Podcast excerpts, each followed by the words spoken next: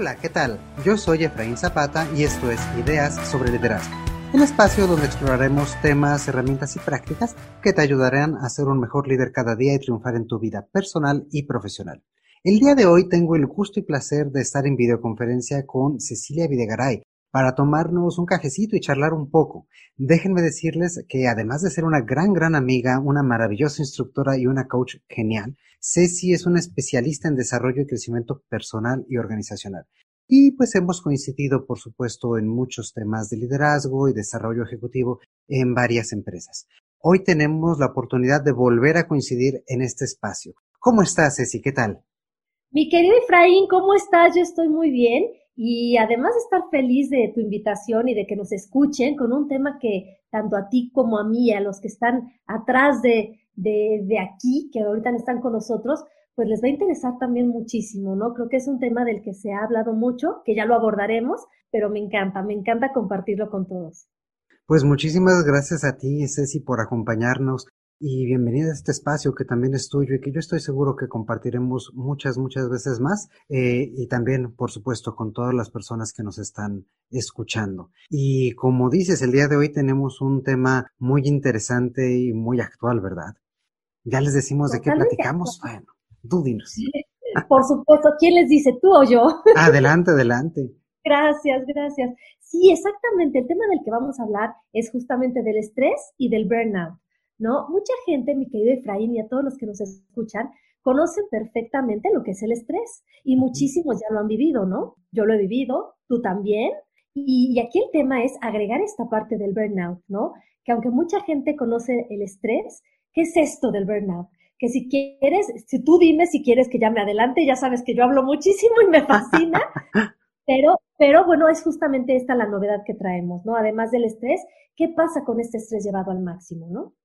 Claro, y pues lamentablemente, como dices, eh, si en algo podemos coincidir absolutamente todo el mundo, eh, y aquí se hablo literalmente, las personas de todos los países, es que esta situación que estamos viviendo en 2020 ha sido, por decirlo menos, menos estresante, ¿verdad? Sí, totalmente, totalmente, totalmente, Efraín. Y lo vemos en todos, ¿eh? como tú dices, eh, a nivel mundial. Y ahora sí que nos toca, pero niños, grandes, jóvenes, adultos, a todos nos toca esta parte y por supuesto que enfrentarnos a este confinamiento, a esta pandemia, significa también enfrentarnos al estrés que esto produce. Y obviamente si, si nosotros hablamos del estrés, pues ¿qué es esto del estrés? Aunque ya lo sabemos, bueno, tenemos claro que el estrés es una situación de tensión física y también de tensión emocional que puede provenir cuando estamos pensando diferentes cosas y que nos hace sentir mal, frustrados o nerviosos, ¿no? En algún momento el estrés a cierto nivel es funcional y hasta es, maravilloso. En algún momento, pues lo has vivido tú, los que nos están escuchando, nos sirve el estrés para impulsarnos a hacer ciertas cosas. La cierta dosis de estrés es maravillosa, puede ser positiva, pero cuando ya no podemos controlarlo y cuando se nos va de, de las manos y dura mucho tiempo, en ese momento hablamos de que puede dañar la salud y es lo que hoy día está pasando. Claro, y que nos afecta a todos de diferente manera, me parece, ¿no? Totalmente, totalmente. A todos nos afecta de diferente manera. Y aquí te quiero poner como dos ejemplos que nos, pueden este, como dar una idea de cómo nos afecta a muchas personas y a todos de diferente forma. Una forma que te puedo decir es si vamos a los niños, a los adolescentes, por ejemplo, que están hoy con sus escuelas virtuales, los que tienen la suerte de tener una escuela virtual, los que no, bueno, pues ya eso es otro tipo de estrés por no tener acceso a la educación, pero hoy los que tienen el estrés causado por esta nueva forma virtual de tomar clases, está cayendo en una situación que si como papás no ponemos atención, mi querido Efraín, y a todos los que nos escuchan, puede derivar en, en cuestiones físicas importantes. Hoy vemos a los niños que están de malas, los adolescentes igual, que están como desmotivados, frustrados, y cada vez que prenden su pantalla para tener estas clases virtuales, ya tienen o ya muestran estos signos de, estrés, ¿no? Que más mm. adelante los voy a detallar. Eso por un lado. Y por otro lado, los adultos que trabajamos, que estamos eh, también en nuestras casas, que cambiamos nuestra dinámica a una dinámica por oficinas virtuales, pues también es un estrés. O un estrés porque no sabemos si vamos a conservar el trabajo, si va a disminuir la cuestión económica, en fin, son muchos ejemplos, muchas cosas y, el estrés viene sin duda desde muchos lugares hoy día. Claro. Y bueno, iniciábamos hace un momentito diciendo que vamos a hablar de estrés y de burnout. Eh, ¿Por qué no nos vas diciendo, Ceci, cuál es la diferencia entre uno y otro? ¿Qué significa uno y otro? Sí, con muchísimo gusto, mi querido Efraín. Bueno, a ver, el estrés, como les decía, es esta emoción o este sentimiento que en niveles normales es positivo. Nosotros hablamos de que tenemos estrés cuando se liberan ciertas hormonas en el cuerpo que nos sirven para ponernos alerta. Muchas veces en el pasado la gente se ponía alerta porque igual y había un peligro, hoy día también, sin duda, pero cuando te pones alerta es porque tienes estrés y porque el cuerpo reacciona a este estrés. El burnout es cuando este estado de alerta permanece durante mucho tiempo y es constante. Ese es el problema cuando no es que sea una situación de estrés y ya, es cuando ya permanece como una forma de vida y ahí sí, en el burnout hay temas eh, físicos que el mismo cuerpo te pone en alerta y que te dice basta, porque ya no está divertida esta situación y es entonces cuando ya tenemos lo que te decía, manifestaciones físicas que requieren de un cuidado y, y bueno, de una situación que ya tenemos que consultar sin duda algún especialista, ¿no? Claro. Yo alguna vez recuerdo que, me explicaban esta parte del estrés diciendo, bueno, eh, biológicamente nosotros tenemos ese estrés preparándonos, ya sea para el ataque o para la huida. Sin embargo, en el día, eh, en el día a día moderno, la verdad es que ni huimos ni, ni peleamos, ¿no? Sino que nos quedamos sentados trabajando y a lo mejor el estrés se queda mucho en esta eh, mente nuestra revoloteando y dándole vueltas y eso es justamente lo que hace que se vaya eh, fortaleciendo, que se vaya enquistando ahí esa sensación, ¿cierto? Totalmente, totalmente. ¿Y sabes cuál es el peligro que yo veo en todo esto? Que no nos damos cuenta o que nos acostumbramos a vivir así. Entonces no identificamos cuando es este estrés y, y, lo podemos decir agudo a un estrés, estrés crónico. Y la diferencia sería que un estrés agudo es, por ejemplo, el que te decía, que es a corto plazo y es por momentos y que desaparece rápidamente. Ahí estamos mm. hablando de un estrés agudo. Un estrés crónico es el que dura por mucho tiempo, que es prolongado. Esta es la diferencia en la que tenemos que estar alerta y darnos cuenta qué tipo de estrés tenemos, agudo o crónico. Si es agudo, bueno, pues veremos qué situación lo provoca y utilizaremos las hormonas y toda esta parte del cuerpo que se pone en alerta para huir o para este, quedarse, ¿no? Pero si es prolongado, es importante darnos cuenta y ahorita te voy a hacer un test, les voy a hacer un test a todos para que puedan identificar en qué nivel de estrés están y si llegan al burnout o no. Claro. Tú nos hablas de esta parte, Ceci, de estrés crónico y estrés agudo. entonces, el burnout es justamente este estrés crónico cuando, cuando no tenemos que hacer con esa energía, ¿verdad? Exactamente, justamente ese es el burnout, el estrés crónico, que decíamos que es prolongado. Exactamente. De acuerdo. Y de manera cotidiana, ¿cómo nos podemos dar cuenta de que el estrés diario ya se está volviendo un estrés crónico en este burnout? Mira, yo creo que esta es el tema, la parte más importante para mí de esta plática que vamos a tener tú y yo y que vamos a, a tener con la gente. Y aquí yo les pediría, simple y sencillamente, que pasáramos a la acción, ¿no? Porque muchas veces, Efraín, nos dicen y nos platican, pero nos quedamos ahí.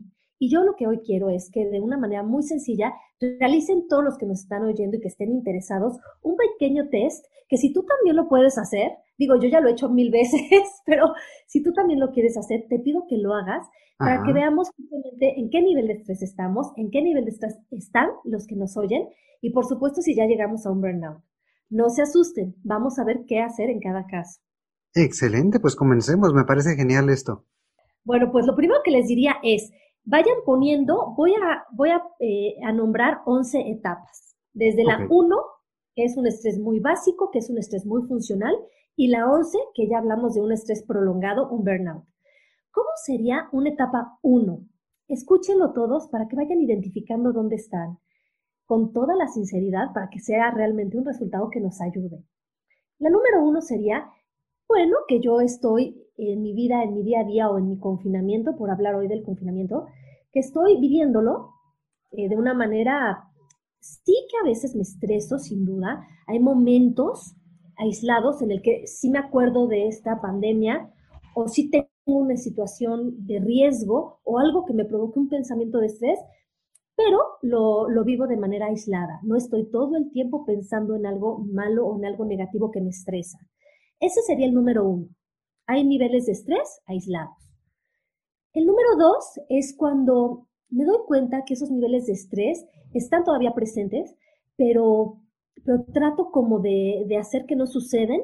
Sin embargo, se presentan de una forma más, eh, más, más común, más tiempo y ya me estoy despertando y me doy cuenta que igual y sí ya tengo estos pensamientos que antes no tenía. Ese sería un nivel 2. Un nivel 3, y ojo con el nivel 3, es cuando, además de tener ya estos pensamientos, que dijimos que en la etapa 1 serían aislados y de repente, y en la etapa 2 serían más eh, comunes, el nivel 3 es cuando yo ya estoy descuidando mis necesidades básicas, mi querido Efraín. Es cuando me doy cuenta que estoy tan estresada. Y mira, yo lo voy a llamar hoy como, como por la pandemia, pero también, Efra, por los trabajos que hacemos. ¿No? solamente por la pandemia, que eso sin duda genera estrés, pero por toda la situación que esto también trae consigo, que es el cambio de trabajo, ¿no? Los cambios que ha habido en nuestros trabajos. Y aquí ya en el número tres descuidamos nuestras necesidades básicas. Ya no estoy durmiendo, ya tengo insomnio, ya no estoy comiendo bien, no sé si es que no me da hambre o, no tengo ganas de comer o ya no tengo tiempo por estar todo el tiempo en mi oficina virtual, por darte un ejemplo. Pero bueno, ya hay un descuido de necesidades básicas. Cuatro. En este número cuatro es cuando yo ya estoy ignorando a los demás. Es cuando ya no quiero estar con la gente. No sé si te ha pasado a ti, Efra. A mí alguna vez sí me ha pasado. Que igual y, bueno, pues por más buenas gentes que seamos, por más lindas personas que seamos, hay un momento en que no quiero convivir. La parte social me cuesta más trabajo, simple y sencillamente porque no tengo ganas, no tengo humor. Y esta no es una conducta que nos pase a veces. Para hablar ya de un nivel 4 en el, en, el test que les estoy haciendo, es porque ya veo que yo no era así y ya estoy siendo así. Hay un cambio en la personalidad. Ya uno empieza a ser un poquito más, más este, agreste, ¿no? Incluso alejar un poquito a las personas. Claro, y que a veces eh, eh, tú, piensas, bueno, pero si yo soy, yo soy buenísima persona, yo soy súper sociable, ¿qué me pasa? De repente ya no quiero convivir tanto y quizá tampoco con esta amiga o estos amigos que, que me encantaba convivir, ahora ya no quiero. Mucha gente, eh, mi querido Efra, cuando hago este test, en estos días en estas conferencias, en estas épocas, me dicen, oye Ceci, pero la verdad es que hoy, pues es que ya no puedo ni, ni, convivir porque estoy aislada, ¿no? Entonces, ¿cómo puedo darme cuenta que ya no quiero convivir o que estoy ignorando a los demás? Bueno, una forma es porque no te quieres conectar a estos Zoom virtual, Zooms virtuales o reuniones virtuales, o porque si tienes la oportunidad de ir, aunque sea con sana distancia, y ver a alguien, tú no quieres, ¿no? Ese es el número cuatro. O peor aún, ¿no? muchas veces las personas me parece que quienes más sufren cuando uno está muy estresado son justamente las personas que más cercano tenemos, ¿no? Entonces, en el ambiente familiar, con quienes tengamos en casa, eh, acaban siendo también víctimas de nuestro propio estrés, ¿no? Por supuesto que sí, y acabamos nosotros también siendo víctimas del estrés de tan cerca de nosotros. Por eso, mi querido Efra, a mí este test me parece tan valioso porque si hoy identificamos dónde estamos, podemos hacer algo al respecto y no fraccionar o no lastimar las relaciones que tenemos hoy tan cerca. Así es. las otras relaciones, pero, pero sobre todo en este confinamiento que estamos día a día conviviendo muy cerca con la gente que tenemos eh, pues como familia, ¿no? Bien, el número cinco es la intolerancia. Ya no solo no quiero convivir o ver a los demás, que era el número cuatro, ahora ya tengo intolerancia, es decir, ya existe ya una irritabilidad que simple y sencillamente no, no solo no tengo ganas. Efra, si yo me acerco a ti y te tomo en el hombro y te digo, ¿cómo estás? Ya reaccionas como molesto, es déjame. Ya hay una irritabilidad importante. Ahí sería el número cinco. Sin duda, el número seis es cuando ya me aíslo ya me di cuenta que no quiero convivir, ya me doy, cuenta que estoy irritable, no me quiero exponer a eso y quizá quiero cuidar a los demás si tengo esta conciencia. Me aíslo en mi cuarto, me aíslo en mi, en mi oficina, si es que puedo tener una oficina en mi casa, o en un, espacio que es complicado, ¿eh? si te fijas en esta época. A veces no es que podamos salir a la calle y buscar este espacio de paz o donde pueda mm. aislarme. Estoy en mi mismo entorno donde estoy siempre y eso causa mucho más estrés. Número 6, ya estoy aislada. Número 7, aquí ya hay cambios en el comportamiento muy claros. Ya no solamente me aíslo, ya tengo comportamientos y cambios que ya están totalmente fuera de lo que yo soy. Y aquí la gente lo empieza a notar. Efra, es cuando te pueden decir, oye, tú no eres así, ¿qué pasa contigo? Duerme, por, por darte un ejemplo. Em, o tú no contestabas de esta forma, no reaccionabas así, estás muy enojón, estás muy irritable, algo te está pasando, yo entiendo que estamos en una situación complicada, pero revísate porque algo está sucediendo. Es cuando ya hay cambios muy claros en tu comportamiento, ¿no? Y que ya son más constantes.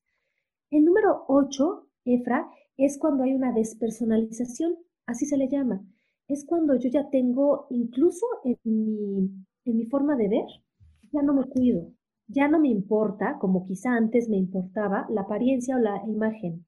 Es cuando quizá yo aparezco en un Zoom, en una junta con los directores, y ya aparezco con los pelos medio parados, o ya aparezco medio así como, como no tan arreglado como antes. Eso ya eh, nos habla de una despersonalización. Ya no me está importando esta parte personal, ya no me interesa. Ya hay un cansancio físico, ya hay un cansancio emocional y yo ya, descuido esta parte de forma importante. Yo sí tengo ejemplos, Efra, de gente eh, ahora en empresas, ahora en las conferencias, en las clases que doy, de gente que sí se presenta en el Zoom y ya a la vez totalmente, ya los perdimos. Es decir, ya, ya, ya de verdad la apariencia física que antes les importaba tanto, hasta en pijama aparece, Efra. no, bueno, sí, claro por decírtelo con toda honestidad, ¿no? Que es increíble, que, que, no, que no harías. Aquí ya hay una despersonalización y nos quedan tres puntos nada más para que vayan anotando si pertenecen al 1, al 2, al 6, vayan viendo, por favor. Y el número 9, aquí ya es cuando hay un vacío. Aquí ya hablamos de un vacío existencial. Aquí ya me despierto, ni ganas tengo de despertarme porque no sé para qué, no encuentro el sentido de lo que yo hago día a día. Okay es lo más común, Efra. Si tú me preguntas los procesos de coaching que estoy dando hoy, muchos, muchos tienen que ver ya con el número 9, que es este vacío.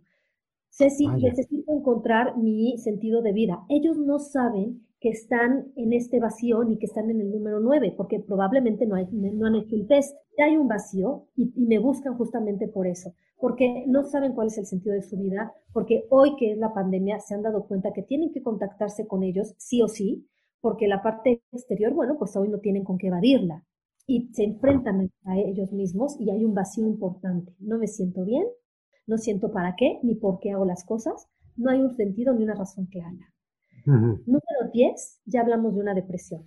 En número 10, sin duda alguna, hay una depresión, es decir, la, el cuerpo ya fisiológicamente tiene cambios químicos donde no solo hay una despersonalización, no solo hay comportamientos de irritabilidad, ya estoy total y absolutamente deprimido. Aquí, por supuesto, surgen ataques de ansiedad. Sin duda alguna surge como la gente que, que oportunamente consulta a un especialista que los diagnostican y ya hay medicamentos quizá que estén tomando o otras cuestiones alternativas que puedan realizar para disminuir esta depresión. Y por último, ahora sí nos vamos al burnout. El burnout es cuando estoy rebasada. Y no solo estoy rebasada y pasé por los niveles anteriores. Aquí es cuando físicamente ya hay manifestación clarísima de que algo me pasa. Ejemplos, desmayos, ¿no? Los famosos síncopes, que es cuando de plano tu cuerpo ya no puede más y se desconecta y se cae. O que hay parálisis facial, que hay este, si me voy más lejos, pero no me gustaría, porque tampoco se trata como de causar alarma ni mucho menos, pero bueno, dolores de cabeza, eh, migrañas importantes, cuestiones ya físicas que tienen que ver con, el burnout y con un estado de estrés que decíamos antes prolongado. ¿Cómo ves, ¿Cómo ves? El típico también me parece como, como evento agudo de colitis, de gastritis, es esta toda manifestación típica, ¿no? Que toda la gente ya hasta se le hace natural, dice, pues yo, todos tenemos colitis, ¿no? Todos tenemos gastritis, pues no es natural, ¿verdad?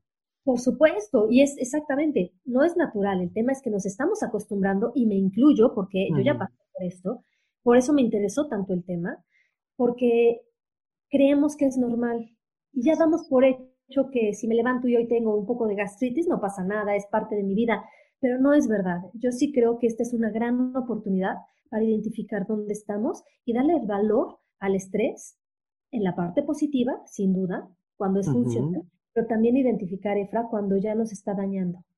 Claro, no hay que importante autoobservarnos, ¿no? Qué importante saber cómo estamos eh, en este momento, ¿no? Totalmente, totalmente. Entonces, espero que hayan hecho el test, que hayan identificado cómo van y dónde están. Y eh, yo no soy especialista en diagnosticar como en la parte médica. Este test, parto está avalado por un neurólogo, que es el neurólogo que me trató a mí cuando tuve mi, mi, nivel de estrés tremendo. Y, y, yo les diría, si ya se ven en el 7, en el 8, en el 9, sin duda 10 y 11, que consulten por favor a un neurólogo o a un psiquiatra o alguna terapia psicológica, porque sí es importante tratarlo.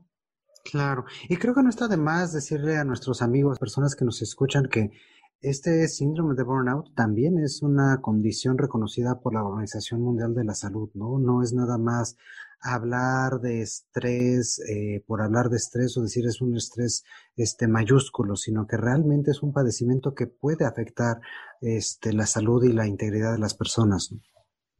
Por supuesto, por supuesto. Imagínate qué importante es que ya se reconoció, así es, que hoy en la mayoría de los check-ups médicos los directores, los gerentes que tienen acceso a este beneficio por parte de la empresa ya tienen eh, identificado el síndrome de burnout como un tema a revisar.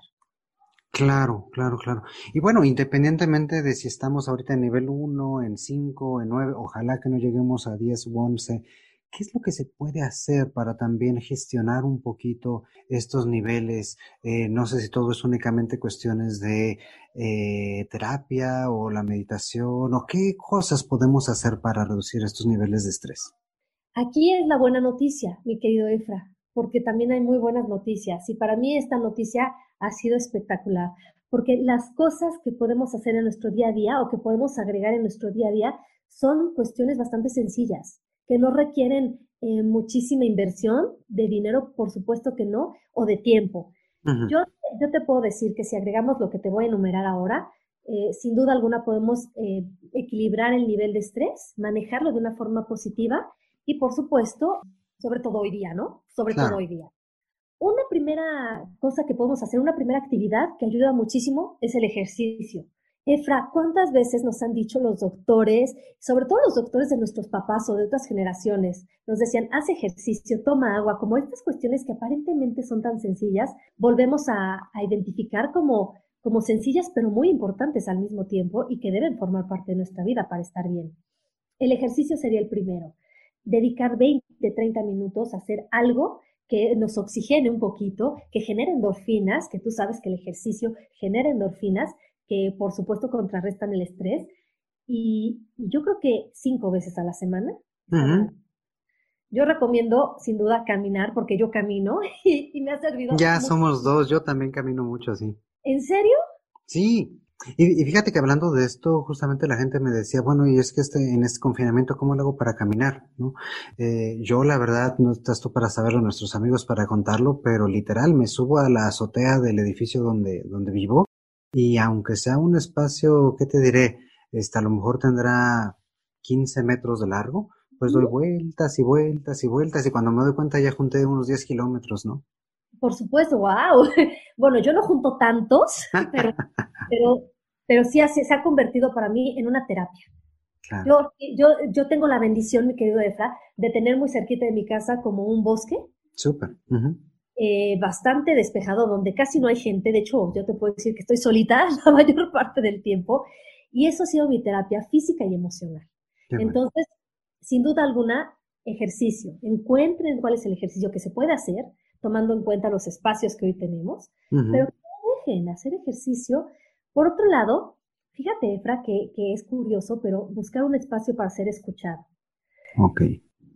Yo te platicaba que, que trabajé en estos tiempos con, un, con el cuerpo médico de Toluca, con doctores, enfermeras, que justamente tenían este espacio para ser escuchados y por eso pidieron unos procesos de coaching, para tener justamente estas medidas. Pero si quieres de eso te platico en un momentito. Pero eh, buscar espacios para ser escuchados es importantísimo, importantísimo, eh, donde alguien te escuche con sinceridad, donde tú puedas expresar lo que sientes y si de plano no encuentras ese espacio para ser escuchado, creo que puedes escribir. Escribir lo que piensas, escribir lo que sientes, pero el tema es que saques afuera lo que vas guardando, que no, te, lo, que no te lo quedes, que vayas diciéndolo o que vayas escribiéndolo. Entonces, Esa parte es importantísima también, un espacio para ti ser escuchado. Otro, otro, eh, otra actividad, otra acción que podemos realizar es el manejo de pensamientos positivos. Mucha gente, Efra, me dice, Ceci, se oye facilísimo manejar los pensamientos positivos. Y nos los han dicho en otras conferencias, y nos los han dicho en los libros, o lo hemos leído, perdón, en los libros, pero la verdad es que por más que quiero hacerlo, no puedo, no sé cómo hacerlo. Y aquí yo lo que les puedo decir como un tip rápido, un tip sencillo, es, la gente quiere, Efra, quitar los pensamientos negativos. Ese podría decirte que, por lo menos en mi experiencia, es el primer error. Cuando yo trato de quitar ese pensamiento negativo, lo único que voy a hacer es fortalecerlo. Te doy un ejemplo. Si yo pienso, ya no quiero sentirme mal, ya no quiero sentirme mal, bueno, evidentemente, si, si, quiero, si quiero quitarlo de no, no pienses eso, no, lo primero que voy a hacer, ¿qué crees que es? Claro. Es el típico ejemplo, ¿no? Si les digo a nuestros oyentes que no piensen en un elefante rosa, ¿en qué están pensando todos ahorita, no? Claro, exactamente, Efra. Entonces aquí un método sencillo, pero que requiere como un gimnasio cuando vas a marcar abdominales. Igual el pensamiento requiere un cambio de metodología para ayudarte a tener un pensamiento mucho más funcional, es decir, más sano, que te haga sentir mejor. Y aquí digo nada más lo siguiente. Cuando nosotros pensamos algo, ese pensamiento se convierte en una emoción. Y cuando la emoción surge, la volvemos acción. Ejemplo, si yo pienso, y volvíamos a este tema, me siento mal, me siento mal, me siento mal, emocionalmente voy a sentir un hoyo en el estómago o voy a sentirme, eh, no sé, cada quien presenta fisiológicamente diferente este sentir, pero voy a sentir físicamente que algo no está bien, ¿de acuerdo? Y esto lo convierto en acciones. Cuando yo voy a dar una clase, me siento tan insegura porque me siento tan mal que doy una clase fatal porque creo que no lo puedo hacer bien se convirtió en una acción. Entonces, este pensamiento que se vuelve emoción repercute en una acción. Teniendo clara esta triada, ¿no? Podemos decir que manejar los pensamientos positivos sería de la siguiente forma. Aceptar el pensamiento negativo o el pensamiento intruso que no me gusta. Aceptarlo, aceptarlo, como cuando haces una meditación que lo dejas pasar. Ahí está. Ni darle foco para lo positivo ni para lo negativo aceptarlo, incluso de decir, ok, estoy pensando esto, lo voy, a, lo voy a checar, lo acepto. En un segundo momento, me cuestiono, ¿qué puedo hacer para pensar mejor? Y ahí ya podré decir, en lugar de pensar, me siento mal, me siento mal, ¿qué puedo hacer para sentirme un poco mejor? Y ahí cada quien va a generar acciones. Bueno, voy a hacer ejercicio, voy a mm, ocupar mi mente en, en algún hobby, voy a leer, cada quien podrá desarrollar ciertas técnicas o ciertas acciones diferentes de acuerdo a tu personalidad. Pero si te fijas, Efra, ahí ya acepté el pensamiento negativo y ya cuestioné qué puedo hacer mejor para sentirme em, de una mejor manera con este pensamiento. Y tomo acción, que ese sería el tercer punto. Tomo acción. Ese es un manejo de pensamiento positivo y ya te di como una clasecita rápida. Excelente, de cómo podemos manejar todos estos temas. Y me parece, me parece fundamental lo que dices desde observarse a uno mismo, conocerse a uno mismo y esta parte también de tener ese espacio de escucha que puede ser también con uno mismo a través de la escritura, puede ser a través de uno mismo de la autorreflexión y de qué es lo que estamos haciendo para poder eh, pues descargar todas esas emociones, todas esas cargas este, de estrés que traemos, ¿no? Y al final del día, pues eso también nos va a ayudar a limpiar un poco nuestro sistema. Por supuesto, sin duda alguna, Efra. Y te voy a agregar dos más. Dos más. La primera sería, eh, bueno, la penúltima sería darle un sentido al momento que estoy viviendo. Darle un sentido. Sé que no es fácil, a ver, lo que yo te estoy diciendo y las acciones que todos nos están escuchando son fáciles y son sencillas. Aquí, ¿cuál crees que sea el reto, Efra? Llevarlas a cabo, me parece. Ese es el reto y tener constancia y compromiso, pero contigo, no con los demás, contigo. Y todos los días meter alguna de estas herramientas, si no es que todas, en tu día a día. Volver las hábitos, claro. Sin duda, ¿no? Y sentirte, te prometo, se los prometo que te vas a sentir excelente, te lo prometo. Pero bueno, el que te decía el penúltimo es darle un sentido al momento que estoy viviendo. ¿Por qué? No. ¿Para qué lo estoy viviendo? ¿Para qué hoy estoy viviendo este confinamiento? Yo te doy un ejemplo, Efra. Y aquí quiero ser como muy cuidadosa y muy sensible a la gente que ha perdido familiares, que ha perdido gente cercana, porque a veces sería muy fácil decir, darle un sentido positivo. ¿Cómo? Si perdí a alguien que quiero muchísimo. Quitando esta parte que, que cuenta con toda mi sensibilidad, es, ¿para qué estoy hoy viviendo esta realidad? Que sin duda es eso, una realidad que estoy viviendo. Así es y no lo puedo cambiar. Pero yo qué sentido le doy a esto? Y yo te platico que el sentido que yo le doy, Efra, o que le di a esta pandemia que continúa, es, para mí ha sido un proceso personal de interiorización, de, de volcarme a mí misma para crecer aquello que antes en el día a día no me daba tiempo o yo no me daba el tiempo. Y para mí el sentido hoy es encontrar las partes que para mí son más importantes en la vida, que tienen mayor prioridad, que es la parte interior, hoy día hoy día. Entonces, ese es el sentido que yo le doy y cada reto, cada obstáculo lo voy viendo desde ese lugar. Entonces, bueno, este sería un penúltimo, una penúltima acción y una última acción sería sin duda que es maravilloso la parte de meditar. Meditar o de orar, la gente que es creyente, pero el estar entrenando a tu mente a cambiar esta forma de pensamiento es una, una herramienta espectacular y en YouTube o en diferentes lugares hay conferencias bastante serias de, del estrés que tienen que ver con, el, con la meditación. Pero bueno, esas serían las acciones EFRA que yo les recomiendo y que he probado y si no, no me atrevería a recomendarlas. Sin duda, funciona. Excelente. Pues Ceci, qué, qué buenas, qué buenas recomendaciones nos das el día de hoy.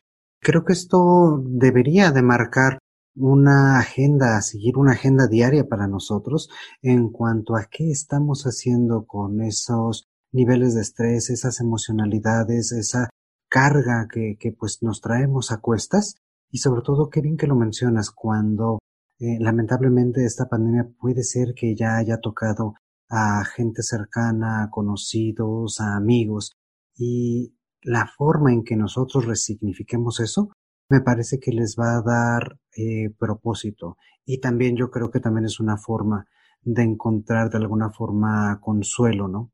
Sí, por supuesto, Efra, por supuesto.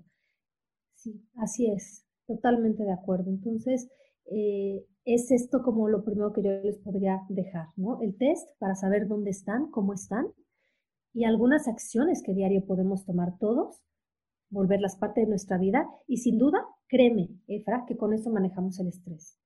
Excelente. Listo, pues muchísimas, muchísimas gracias por acompañarnos el día de hoy. Ceci, sin duda ha sido una plática interesante en el cual estamos viendo cómo podemos identificar qué nivel de burnout o de estrés, más bien, qué nivel de estrés tenemos para poderlo ir controlando. Y pues ya sabes, Ceci, este es tu casa, este es tu espacio y cuando quieras acompañarnos seguramente vamos a tener muchos temas más de los cuales platicar. No, Efra, ¿qué te puedo decir? Muchas gracias a ti y gracias a todos los que nos escucharon. Y te voy a tomar la palabra. Yo feliz de regresar una y mil veces más. Excelente. Y pues bien, hasta aquí llegamos el día de hoy.